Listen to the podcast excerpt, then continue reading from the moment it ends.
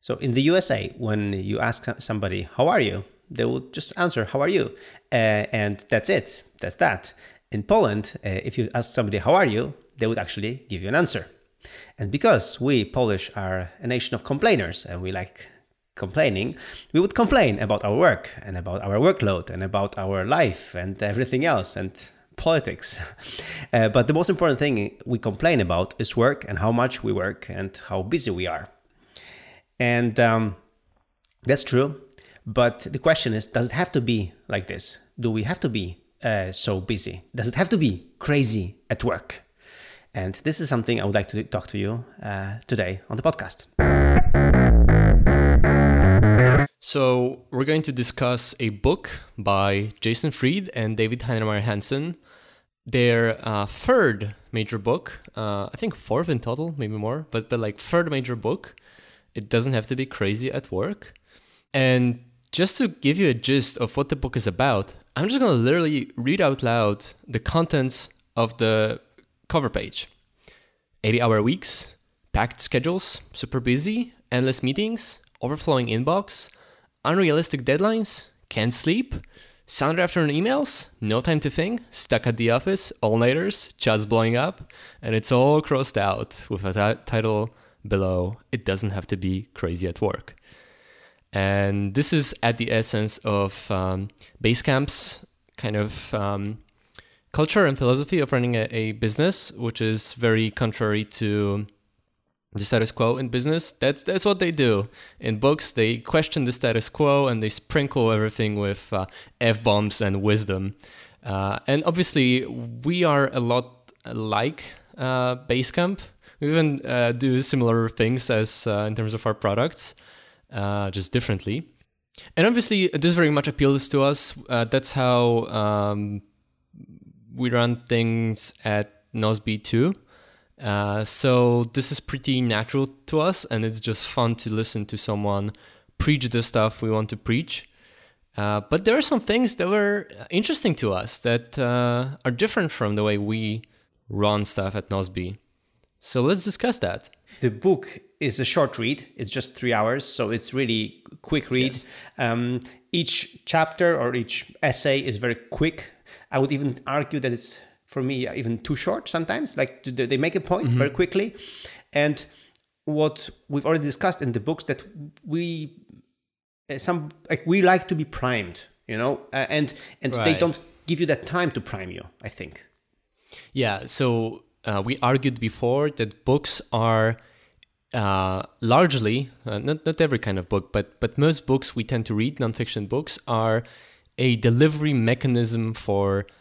for ideas, not not raw data, but kind of trying to convince you of an idea, of a kind of truth about life, running business, whatever.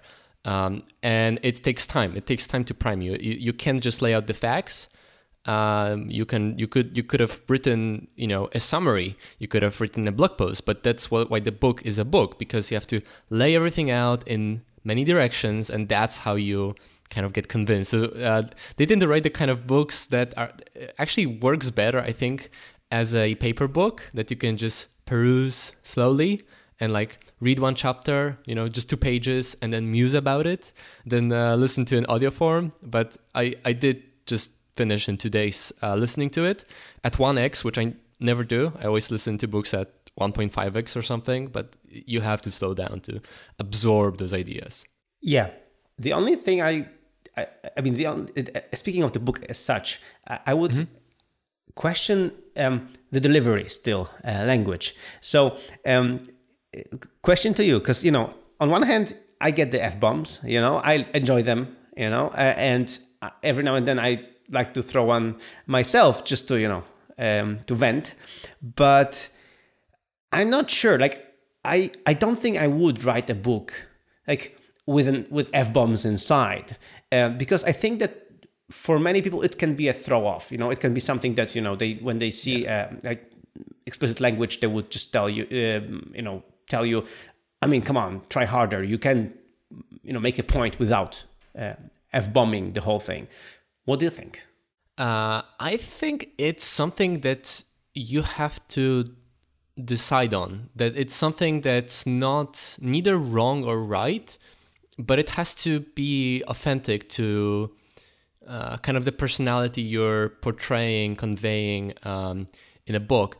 I think it fits the the style of ideas um, very well, as you know, Jason Fried and, and D H H do in their books. I think it's fine. I don't have a problem with that.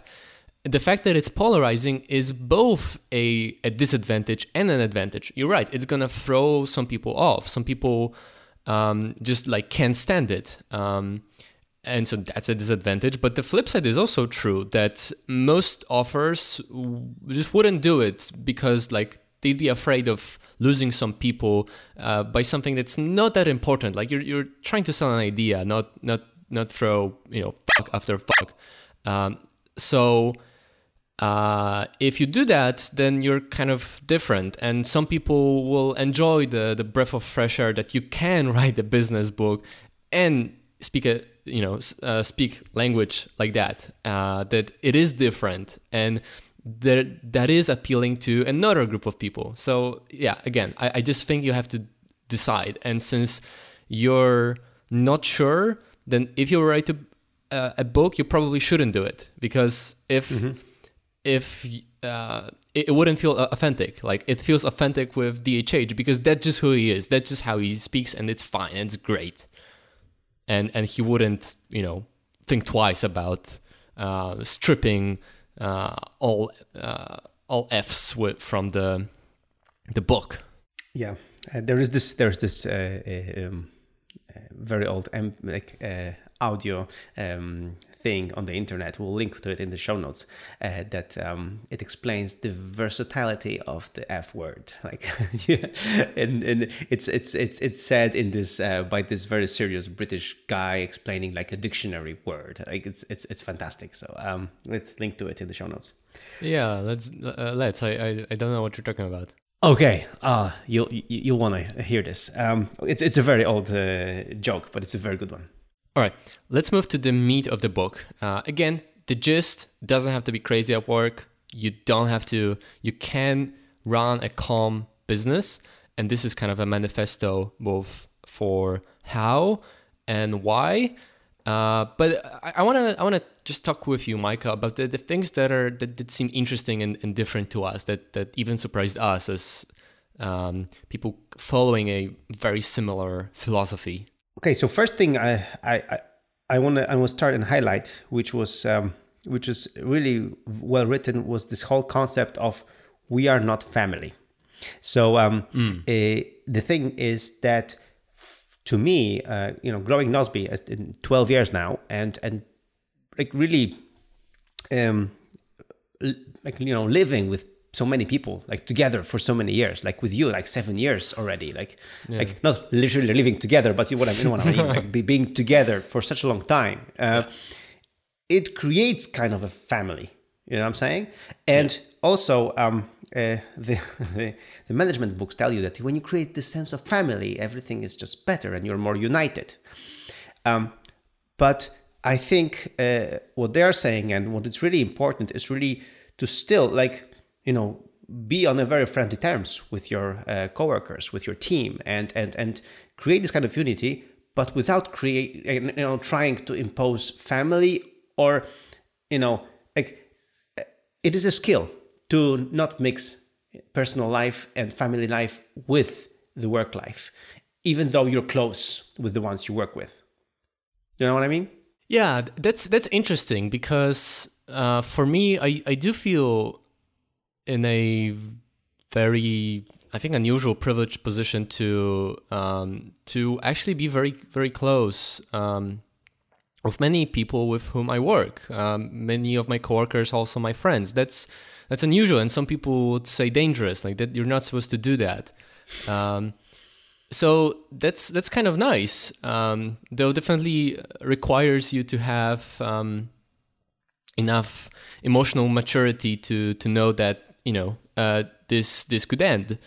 Um, but but mm-hmm. I think th- their main point is is not so much that you can have um, a little bit of this vibe of something family-ish, never a family, mm-hmm. but something kind of resembling, just because of the uh, close relationships, you know, person that can form just naturally, but but that you you can't force it. And and people who who talk about it, you know, um, gurus yeah. and thought leaders who talk about, you know, that we're like a family, who, who speak about it out loud are are usually, you know, fake, are usually, you know, pretty much lying and and just saying that to to um, impose a feeling of obligation towards one another, and that it doesn't work. Like, If it's if it's gonna form close ties, then it's only going to be um, without the mandate and without the, the C E O bragging about it.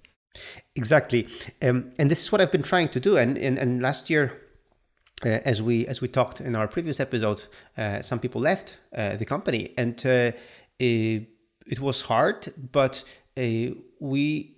I think because we were pre- also pretty good friends, it, I think it was, you know, it went pretty okay. I mean, you know, it wasn't like a like a big drama, um, and um, uh, and and especially I think in our environment, when we have a small company, we actually seek this kind of deeper connections. You know, we don't want to work for a big corporation where it, as you said, it's imposed. It's like, you know, you're trying to hard to create a family where it's actually it's not, you know, a family of one hundred thousand people, you know, uh, and and yeah. this is a small company, so uh, so as you said.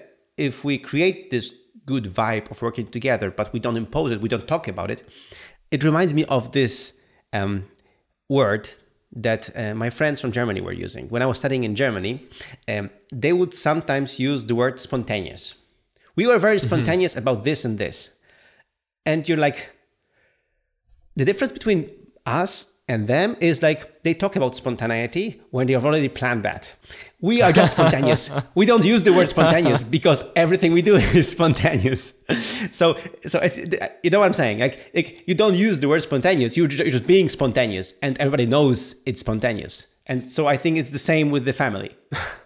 Yeah, it's it's difficult to convey across language uh, boundaries, but it's the same with the word friend in Polish. Mostly when you talk about what you'd call in English friends, um, you you use a, a one of different a few different words in Polish. Uh, one of which is is like the word colleague, uh, sounds yeah. about the same. And the the kind of dictionary translation of a friend is a uh, is a word kind of so uh, strong. It it's so um, suggests such a close tie that. Uh, like I, I laughed when, when someone suggested that people who are you are you know actual friends with, using this word in Polish, uh, are the people with whom you'd never actually use the word. You just you, you just know you just know exactly. that you know you are really close friends, that you are like a you know like a family, but but you'd never actually use the word. You, it's just something you know. Yeah, because if you tell it to them, it would sound weird and kind of yeah. It's just like in it, Polish people are are. It, it's hard and feels weird in Polish to express your emotions um, using the dictionary words. It's just, ah, it's icky. Much easier in English. Exactly. All right, but I want to uh, go back to, to the, the idea of the company uh, not being a family and, and the, the the relationships that form. I, I think it, it's an interesting um, feature of working all remotely and not seeing one another in the office, that on one hand, for me, the fact that I'm isolated from uh, face-to-face human contact, I, I don't, I'm not spending, you know, eight hours more a day in the office, makes me really want to um, form uh, friendships and just spend time with people and be closer, uh, both in and outside of work. Though at the same time, a person with different sensibilities who r- wants to separate um, work and life more than, than I prefer to, uh, will also find it advantageous that since you're not spending time in the office, like you can manage this more easily. You're just work is work, and you don't have to uh, deal with the complexities of uh, talking to people face to face. You can just you know shut someone off and. Uh, when you're done working, and you don't have to be friends, and it's kind of up to you. Yeah, and that, that's why we enjoy our reunions so much, because this is the moment where we can, you know, actually spend time together, do things together. And um, recently, we've discovered that the moments on the reunions that, that we've really enjoyed time together was just doing stuff together. Like just, yeah. You know. Uh, let's move on. Uh, I want to give a, a shout out to something that's uh, new to us. Uh, not new as in we've just read it in a book, but new as in we've just implemented it. Uh, and that's uh, equal pay for equal work. Uh, and the the status quo uh, in business is to individually negotiate salaries. And what uh, we've recently implemented at Nozbe, and so did uh, Basecamp. Uh, I don't know exactly how they did it. Maybe we're doing it slightly differently, but we implemented essentially a salary formula. Um, there's a base number um, for a, a a group, like uh, developers, uh, marketing, et cetera. And then there's level, like level of expertise, a, a small factor for uh, seniority, like how long you're in the company, and uh, tags. So like if you have additional responsibilities, then you'll be paid a little bit more. But, you know, we can now talk about those factors, uh, what that determine uh, the salary. And it's not, you know, the the the final number is not neg- negotiated uh, individually. It's just if you're at a certain level, that's what you get paid, and equally. Yeah, I think I think at some point it would be great to to talk about it in depth uh, here on the podcast. Yeah, I agree. On the whole formula. So um, one idea that's pretty obvious, but also not obvious, um, and, and that kind of relates to what we're working on right now, is the way they do things at at uh, Basecamp is when they want to to do something, implement something, whatever, they they set a deadline. And the deadline is fixed. The scope is flexible, but it's flexible only in one direction. So when you start with a project, the deadline is there. It's just what it is, and you're not gonna start crunching to magically do everything that was planned to get to that deadline, or keep stretching and stretching and stretching it while stressing out. No, uh, you continue calm work at the reasonable pace. And when the deadline is there, you ship, you ship what you have. And as necessary, and it's always necessary, scope goes down with time. As time passes, turns out can't do everything, because people suck at estimates. Uh, but turns out people tend to be pretty good with setting and spending budgets. So when the budget is, you know, what it is, that's the deadline, then that's the budget you have to spend. And when it's over, you ship.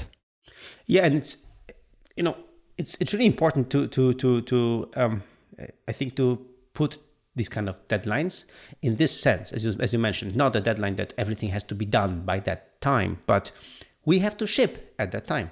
And I think this is very motivating, and this as, uh, uh, provokes good questions, you know, good questions about trade-offs. Okay, um, Michael, uh, like you talk to me all the time, Michael, we can do this, but then we won't have to be able to do that. Are you okay with that? Oh, yeah. And so so th- this is um, uh, this is really important, because I think if if we just completely get rid of deadlines, but would, you know, just focus on building the best thing we can build um, without these trade-offs, we can spend time building f- ages, ages. And we've been guilty of that in the past. So um, so I think this is, this I, I like this. And I also like the, their cadence, the cadence of six weeks of working and then two weeks of, of cleanup. Uh, mm-hmm. And this is something we also tried to introduce in our company. So it, it's, it's, it's a good rhythm and a good way to work. Yeah, so uh, as for deadlines, uh, two observations. First of all, I think we should just stop using that word. Like, it just seems so brutal, deadline. Like, if you're treating it like that, it's not a deadline. You'll not be dead if you cross it. It's it's like it's a, a ship date. Line. It's a ship date. It's a due date, but it's not a deadline. Uh, I, I liked how, how they, um, I don't remember all of the, the phrases, but but they mocked the war uh, phraseology in business, you know, uh, beating someone to the mar- market, crushing uh, the competition, um, you know, all the, the wording of destruction and, and war, which, you know, it can, you can be calm when you uh, conceptualize stuff like that uh, in your mind as a war. Uh, and it's it's not. And uh, Also, as for deadlines, uh, fourth of April, twenty nineteen. That's a deadline of ours for yeah, a thing. Four of the fourth. So uh, watch out for that. Um, and uh, you're completely right with the wording. Uh, we would li- we will link in the show notes to the episode of their podcast, the Rework Podcast, when they talk about this, because ah, th- it's nice. A very good episode um, where they discussed this this whole thing, and uh, from also from um, from like, there was a research that if you use words like this, if you if you speak these kind of war concepts, you know, beating and and and, and destroying and all this stuff, it influences the way you work. It influences the way you approach things. So it's it's not just empty words, and it's like it, and it's not harmless. So I actually recently have have, be, have begun to like this tendency of rephrasing things, of questioning why are we always calling this this? Can we just call it differently? Uh, you know, in program, programming world right now, the master slave, for example, um, discussion about um, yeah, databases, uh, like like because. Just because we started wording something because it resembled, you know, a war thing or a military thing, doesn't mean we have to keep doing it like this. We can. There are so many words in this world. There are so many uh, cool names we can use. Why this kind of thing? And and uh, what they also say in the book is that when you don't use words like this, you also focus on different things. You know, again, you don't focus on crushing the competition. You focus on delivering a great product. Yeah, it's really interesting. Some people get really angry and annoyed by people, you know, rephrasing things, coming up new, with with new words, and uh, you know, it, it even gets really political and, and ugly. But it, it's really true. Like uh, words, language influences thinking, and not just thinking influences language. It's it's weird, but it's that's you know, brains are weird. Uh, exactly. Moving on, uh, I wanted to also discuss the the project based based thing, because I. I don't think we're doing the same thing Basecamp is. I think we're doing something very different. So we also right now have this six-week, two-week cleanup uh, cycle, but we're not really working in projects. Not really. Um, not right now, at least. Not not in the development team. We're kind of working as the whole development team together on tasks. But what they do is, you know, when they're working on a feature, they create a project and they have like a... a, a They form a small team, generally three people, for that project for a max of six weeks. And that's what they do. And we generally don't do that. Uh, and we don't structure it this way. We don't think about it uh, this way. We're moving kind of together as the whole team of, um, I don't know, uh, developers and designers until that would be like something like ten people, uh, kind of in cycles. So there's development cycles, which correspond to like ship dates or or something like that. But we don't really work in projects for uh, development. Uh, and I, I, I don't know. I don't know what to think of it, but I think after fourth of April, uh, or maybe a little bit later than that, when that starts making a little bit more sense, maybe we should try this method for a while. Uh, maybe it's not going to work because we're too small of a company, and splitting people to work on essentially one thing for a couple of weeks with three people doesn't really make sense. But um, I think it would be just interesting to experiment with the way we we structure work and people together to to figure things out. Yeah, we could try that. Yeah, it's uh, yeah, it's as you said, it's a different way way, way than we work. Yeah, but we could try and we'll see how this goes. Something also um, that they do, and which for me is kind of difficult to digest, is the the goal of of not having goals at all. yeah, I mean, you know, I'm a productivity guy. I I I, I do goals, right? I uh, I set goals. I and you know, on one hand, I understand um, that they don't want to put pressure on themselves. Just you know, as you said, uh, as they said, keep working in these cycles. And in, on the cycle, they have these mini goals, like we want to build this thing, you know, in these six six weeks, and then clean up, and then build another thing for six weeks. Um, but um, and I and I also get there is a different kind of people who just set goals and they're just always talking about goals and goal setting, and just you know, and when they don't reach a goal, they are just completely um, uh, you know depressed. They didn't hit the goal, and it was so important. Um, But I think there is a middle ground here. And I think, uh, again, when you set some goals, uh, this uh, gives you again, just like a deadline, uh, not a deadline, just like a ship date, it gives you um, this uh, sense of, okay, what's important to me today? What's important to me right now? Or this year. And we discussed it uh, also previously that uh, we want we want to focus a lot on habit goals. So this way we create new habits which help us become better versions of ourselves. Um, but I think still having some goals, having some things you want to, like, like uh, numbers you want to make, like things you want to do uh, when something is really important to you, for example, this year, I think it's important. I think it's partly a difference in wording because they do have deadlines. So when you have a deadline in a project, then you know the goal is to finish something by that goal. I I, I think they they meant it um, in a more narrow sense. Uh, I th- because they were talking about that they don't have like a profit or revenue goal for the year. They they just don't do that, and they don't have they don't have like company wide long span goals, uh, and that's a little bit mm-hmm. different um, because, like for example, you know that that's the problem with with, with goals. Uh, they they can be useful. Uh, it can be useful to have a number because then you can optimize on it. Like you can measure the difference every week, and then you can experiment and see what changed. And if it's really important, if you got to do it, then that can be very helpful. But oftentimes, it's just guessing and it's just kind of lying to yourself. And you know very well how many goals um, you've set, how many, you know, company-wide, you know, year-long uh, goals um, you've set and conveyed uh, as the C E O uh, to the company over the years that just didn't pan out. And it, it wasn't necessarily mm-hmm. a failure. It's just maybe it didn't, uh, didn't make sense to... to think about it this way or or convey it in, in this way. Maybe, maybe it shouldn't be a goal. Mm-hmm. Maybe it should be like an idea for a um, a project that would span a, a number of of months. And depending on the situation, we take it or not, but maybe it shouldn't be a goal. Also, I think it's um, with this and some other um, things, I think it's kind of cute and easy for them to say. Um, like not, yes. ninety percent of things completely agree with the book, but like five percent of the book is the privilege that they have.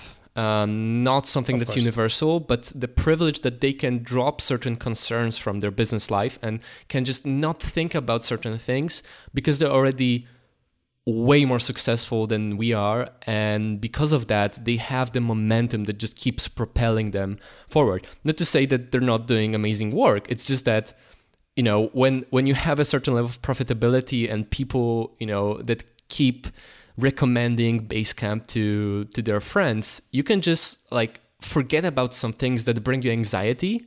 And it's not that if, you know, if they did that, their business might have been better, but it's just that, you know, that's their point. It doesn't have to be crazy at work. They don't have to grow forever. It's their choice. And they chose not to do that. But that doesn't necessarily apply to us, some of these things. Exactly. So uh, if you if if uh, you have to uh, get to some uh, numbers uh, to be able to pay the salaries, then you know it's kind of uh, um, it's kind of important to get to these numbers yeah. and to set these goals because otherwise um, you know it's going to be crazy at work. um, and and they when they have this margin, like this very big margin of profit profitability, it's of course it's easier to drop things. Like for example. Um, We discussed this already internally in our marketing team, you know, um, uh, about social media, Facebook and Facebook being bad. And they completely dropped Facebook and they are advocating dropping Facebook and dropping social media almost entirely because how of how bad Facebook is and Facebook properties are. Um, and, you know, it's great. It's great to be them. uh, but um, some things, uh, you know, we want to do more consciously, but still we just cannot afford to drop at this moment. You know, maybe if we, you know, get uh, uh, more success and we will be able, we will be more privileged to have this, you know, this this luxury of dropping this, you know, dro- you know, uh, certain, you know, amount of dollars, you know, that won't be coming, but you don't care because, you know, enough dollars are coming anyway, then it's great. Uh, but, Santa, but so it's good that they're raising these things and, and and they are raising this issue of not getting to the, you know, not milking the cow like completely, not, you know, always, yeah. you know, optimizing for the for the you know maximum growth and maximum uh, um, reach and maximum you know whatever, because this is toxic and that's true. Um, uh, but uh, yeah, some people just cannot drop the, these things and just will have to just adjust to their own way, and, and that's fine. Yeah, I, I think this is very much also reflects David Heinemeier Hansson's personal philosophy. He is a, a Stoic, and we uh, talked about Stoicism before on, on the show. Uh, mm-hmm. Like one, once you're already good, once you're profitable, you're in business. You've been in business for a while. It's not on, on the horizon that you'll stop being in business. Then you know you don't have to keep growing. You don't have to keep growing fast. You can calm down. But I, I think they uh, they could have done a slightly better job um, uh, in the book um, differentiating between things that are pretty much essentials, like things that everyone assumes is non-negotiable, and that's just the the you know that's just life. That's actually not true, and and they're right that it's. Um, It's kind of just this this culture that's stupid, that wastes a lot of time and, and doesn't bring the benefits when people are overworked and et cetera. And some of and which of the things are might be more difficult uh, because um, I think like we we see it, we get the book, but it might be easy for some people to reject it because they can't implement it one hundred percent. Exactly. Yeah, but. As with every, everything and every idea, you have to, your mileage may vary. You have to implement it to where you stand, to where you are, and and to, uh, but also, you know, to your beliefs and your values. Mm. So, all right, uh, moving on. Uh, I like the idea of office hours. So uh, what they do at Basecamp is uh, everyone publishes kind of their office hours uh, when they're available, just available, you know, to. to help out, to, to be asked questions, to be bothered. And for some people that might be, you know, every Thursday. And for some people that might be every day after two p.m. But it's the person's decision. And unless uh, unless it's, it you know, the world is burning down and you really need someone's help, just assume they're not available to be bothered by your every whim. And Uh, like with, with um, a lot of things we've discussed on the show with asynchronous communications and, and such, the logic for this is, is pretty strong. It's not just about, you know, the luxury of, of being calm. It's that people need long stretches of uninterrupted time to get real good, deep work done. And, you know, it might be convenient for you to bother someone to help you out because you know that person knows the answer, but you're just you're just trying their day, possibly, by kind of splitting up into two parts and, you know, uh, wasting much, much of the, their time. And maybe you can just, you know, you can wait and you can do some other work in the meantime, or you can figure it out on your own. And it might take you a little bit uh, more time, but overall, for the whole company, the result is better. Uh, but so, like, we, we live by that uh, to, to much extent, but I like the I- idea of office hours. I'm not one hundred percent sure how well it, it would work, but I like the idea. I'm actually implementing kind of thing like this uh, right now. Um, not uh, I haven't published it yet to the team, uh, but I'm doing this, for example, with uh, business customers, because I do talk to business customers. And um, before that, it was like a, always a back and forth, and it required an assistant. You know, when can we talk? When can Michael talk? You know, when can you know, the whole back and forth. Now I just pre-scheduled um, two windows of time, like four. four Pomodoros on Tuesday and four Pomodoros on Thursday. Mm-hmm. Um, and I publish them with this app called Calendly. Uh, and and now if somebody wants to book time with me, uh, the, one of the customer support reps sends them the link, you know, here's Michael's schedule, you know, book your time with Michael. And and, um, and now, because we have the quarterly uh, meetings, I'm also uh, booking time for my team to have individual chats and uh, with my direct reports, also within these timeframes. So within these timeframes of these um, um, uh, office hours, as, as, as you said. So these are, for example, my office hours to for the for the um, uh, for the external people, like for the for customers, but also for the team. And uh, I want to be able to publish it more to, to just. To tell people that this is these are my office hours where I can be bothered and I can be asked questions and. Uh, I think you're right. This is this also conveys this this this thing, you know, we are a synchronous company. So if unless it's burning, you can talk to me on a Thursday, because on a Thursday uh, between two a.m., two p.m. and and um, five p.m., I'm available. So just talk to me then. Yeah, uh, uh, ask me anything. Ask me anything, exactly. Just, you know, uh, write this down, wait, and then, you know, um, create a due date on, in, in this task, you know, at that moment, and then ping me, talk to me, I'm available. I like it too. Another thing I like, and I think we really should switch to that system. Uh, they call it heartbeats. Uh, so a heartbeat is a report from a team leader of a team uh, once a month to the whole company. So uh, again, the, the logic behind this is you should not be bound by fear of missing out. People should not be on top of everything with everything that's happen- happening at the company. That's just, that's not calm. That's too stressful. That's too distracting. And most things are minutiae that are important for the team, but not for the rest of the company. And what we've been doing for a while now is um, Rafael is compiling a weekly report to the whole company from different um, kind of, I'll just say, department leaders. Uh, and I don't think it works. I think a week is too short. I think in a, a week, we still get bothered with minutiae, with just little things that don't that ma- matter that much in the grand scheme of things. I think a month might be just a much better timescale to inform the rest of the company, like everyone not involved with a project of or with an area of, hey, here's what, what we've done and here's what we're planning for the next such period. I think that works much better than, than a, a week.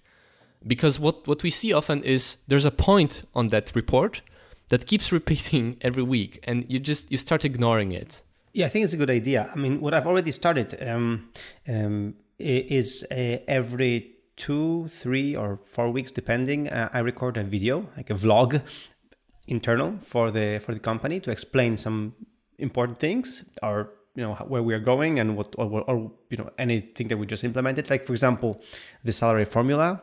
Uh, I I thought you know to explain it to the whole team from me uh, what we want to achieve, and then later in individual chats you could always ask questions. So uh, so this is what we're already doing, and we can um, actually improve it or improve upon that to maybe do like a, as you said um, that I could do a vlog with some of the news happening, and then in the you know video itself, like or, or just below the video, just link to, for example, a report, a detail, more detailed report if somebody's you know more curious about exactly uh, something. So this way we could, mm, uh, yeah, we, we could convey, like I could convey what you know how we're going, where we're going, what we're doing, and then we could link to some details if somebody's interested, right? Yeah, something like that. Yeah, we should discuss that. Uh... Later, kind of hash out the details. But yeah, that, that's pretty good. Uh, we're getting long, but uh, there's a few things I, I really want to discuss with you, Michael. Um, yeah. So here's one uh, you and I talked about a couple of times, but uh, haven't quite figured out yet, um, which is about um, the fact that bosses uh, tend to, you know, say, uh, you know, my door is open, you know, ask me anything, tell me anything. Uh, and sometimes it, it, they really mean that, but it's uh, it's kind of a cop-out, right? Um, people are not willing to, uh, in general, to be, you know, completely frank and honest, especially when not asked, to the person who's signing the, their paychecks. Actually, that's a horrible um, analogy. We should s- stop saying that. What What is it? Third world paychecks? No one is signing paychecks. All right, to the person paying for their uh, salary, much better. Uh, bosses must uh, ask questions directly and, and have a kind of uh, communication with with people in the company, and, and not just like be open to feedback, because most people won't volunteer it, but like actively ask. And um, you know, C E Os pro- uh, never uh, will never get the hundred. percent of of of the story, uh, but uh, if they're really good, they might get to like eighty percent, which is like far better than the vast majority of C E Os, I guess. Uh, but you also have to you have to do that. You ha- you have to be the person um, starting this, initiating it, and you know you you have to build trust with this process over a long span of time. People, it, it will take with every person. uh, probably years to to be like comfortable and, and to establish uh, trust and confidence that you can be um, honest and frank with with the harshest feedback with with your boss. Um, and yeah, oh, and also not, you know, ask, ask good questions, pointed questions like, uh, what are we screwing up and what everyone is afraid to ask, and not bullshit self-congratulatory questions like, what can we do even better?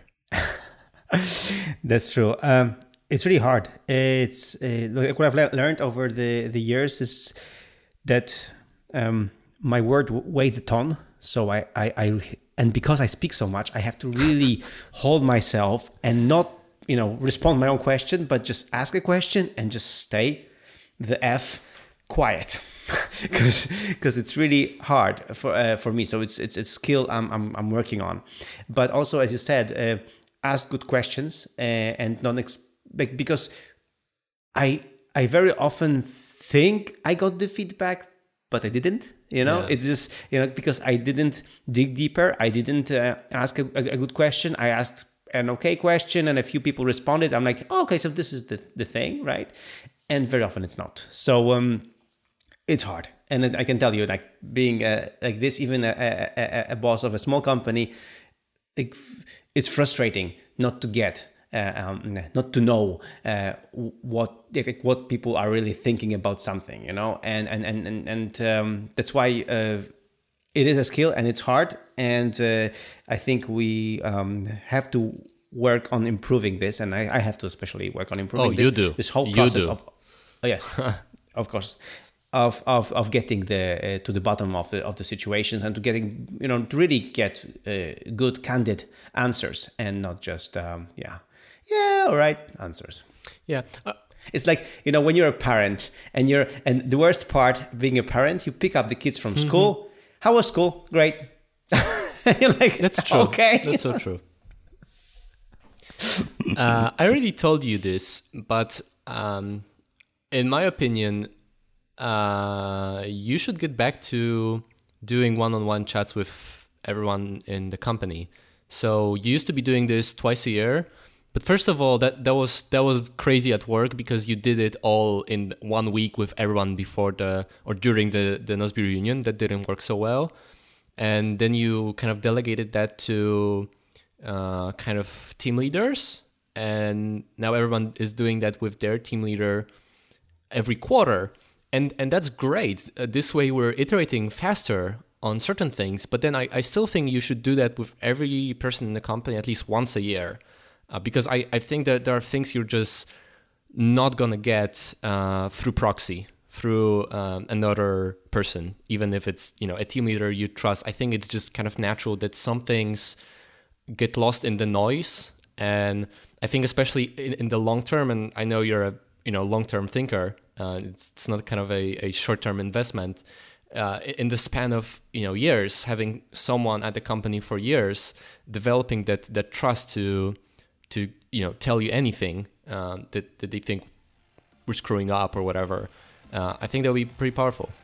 Yeah. Um, so this is this moment of a cliffhanger, because in the next episode of the podcast, we will discuss the, our conclusions from the uh, annual review and all this stuff. And then I'll tell you more about this, because you're completely right, and I've made progress towards that, and um, and I've had, I have some practical ways I'm going to implement that. So stay tuned.